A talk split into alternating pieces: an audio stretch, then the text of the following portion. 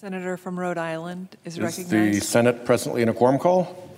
We are. If so, may I ask unanimous consent that the quorum call be vitiated? Without objection. And may I say that it is a pleasure to speak to the Senate with the new senator from Georgia presiding for the first time, at least, that I've had this occasion. Well, here we are. The impeachment outcome is settled, as it was from day one. In my view, the facts are clear, the conduct impeachable, and the obstruction unprecedented. In my view, this impeachment process ran into a partisan wall, and the Senate's part was to deny the American people the most basic elements of a fair trial, witnesses and evidence. Alexander Hamilton years ago warned us of what he called the greatest danger in impeachments. Quote, that the decision will be regulated more by the comparative strength of parties than by the real demonstrations of innocence or guilt, end quote. In my view, that danger has met us. As a boy, I often sang a hymn with the stanza that to every man and nation comes a moment to decide in the strife of truth with falsehood for the good or evil side. In my view, the Senate chose the wrong side. We are obviously going to disagree about a lot here, so let me focus on two thoughts that perhaps we can agree on. One is that what we have done here should carry little weight as precedent. Politics cast very long shadows over this proceeding. This was not our finest hour by any stretch, and much of what was said and done here should not be repeated, let alone treated as precedent. I hope history treats this episode as an aberration, not a precedent. Too many things that are right and proper had to be bent or broken to get to the preordained result.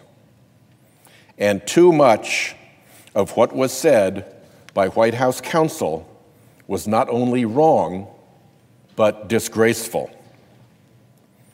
The presentation in this chamber by White House counsel was characterized by smarminess, smear, elision, outright misstatement, and various dishonest rhetorical tricks that I doubt they would dare pull before judges.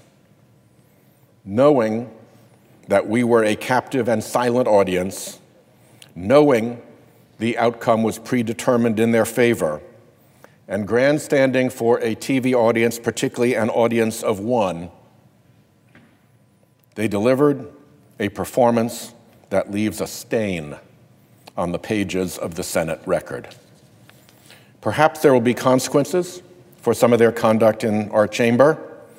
I ask that my further remarks on this subject be attached as an appendix to this statement. Without objection. So enough of my professional disgust with their performance, but let us agree that this ought not be precedent. Let us also agree on something else. There is one particular argument the White House made that we should trample, discard, and put out into the trash.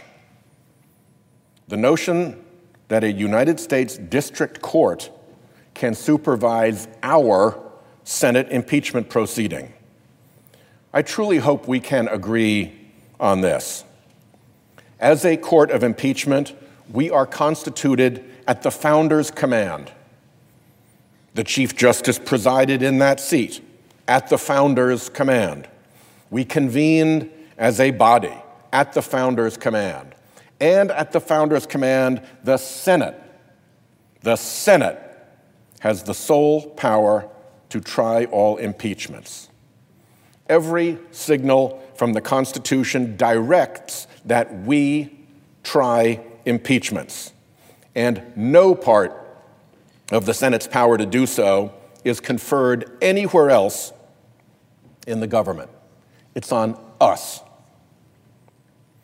The President's counsel proposed that they may interrupt the Senate's trial of impeachment, delay the Senate's trial of impeachment in order to go down the street to the United States District Court to litigate our trial determinations about evidence and privilege, determinations in our proceeding.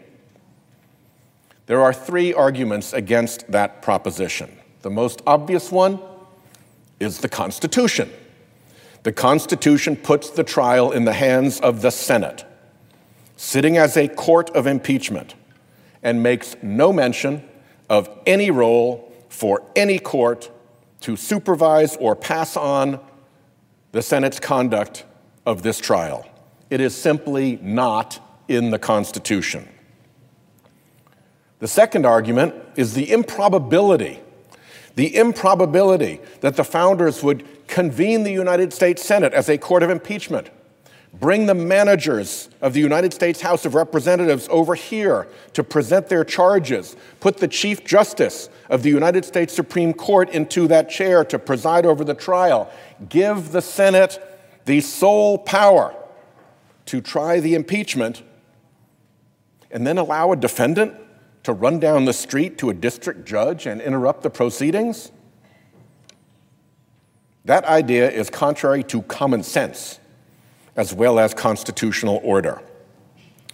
The impeachment provisions of the Constitution were adopted by the founders in September of 1787, after that long, hot summer in Philadelphia, and ratified with the Constitution in 1788. The Judiciary Act establishing lower courts did not pass until 1789. It is hard to imagine that the founders meant the proceedings and determinations of our Senate Court of Impeachment to be subject to the oversight of a judge down the road from us whose office did not even exist at the time. The founders in the Constitution put this squarely on us. No one else is mentioned. It is our sole power. It is the duty of the Chief Justice under the Constitution to preside over this trial. It is his duty to make appropriate rulings, and it is on us to live with that, unless, as we may, we choose to overrule the Chief Justice as a body by recorded vote and live with that. We run this trial. The senators, the Senate, no one else. We are responsible to the people of the United States to run this trial. We were trusted by the founders to live up to those responsibilities. When we sit as a court of impeachment, it is all on us. The founders put it squarely on us. And we took that job when we took our oaths. That means we control the trial rulings, the timing, the evidence determinations, and the privileges we will accept. We can accept the rulings of the Chief Justice, or we can reverse them, but it's our job. Previous impeachments record the Senate making just such rulings. Never has the Senate referred such a ruling to a court. Indeed, in Walter Nixon v. United States, reported at 506 U.S. 224, a 1993 decision, the Supreme Court held that federal courts have no power to review procedures used by the Senate in trying impeachments, that it was a non-justiciable political question, and that, to quote the decision, the judiciary and the Supreme Court in particular were not chosen to have any role in impeachments. The Supreme Court in that decision even foresaw the delays that White House counsel threatened us with and saw them as an argument against any judicial role. The court said, and I quote here, "Opening the door of judicial review to the procedures used by the Senate in trying impeachments would expose the political life of the country to months or perhaps years of chaos." End quote. And the court immediately went on to particularly highlight that concern with respect to the impeachment of a president.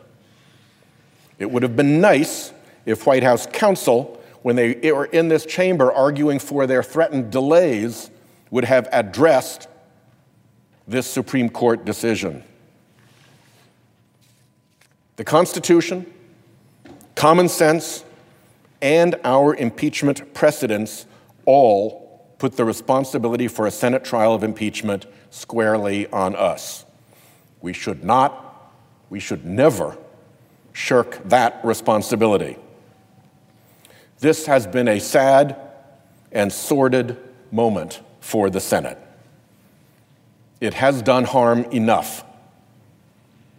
Let it not provide any credit to this false White House argument.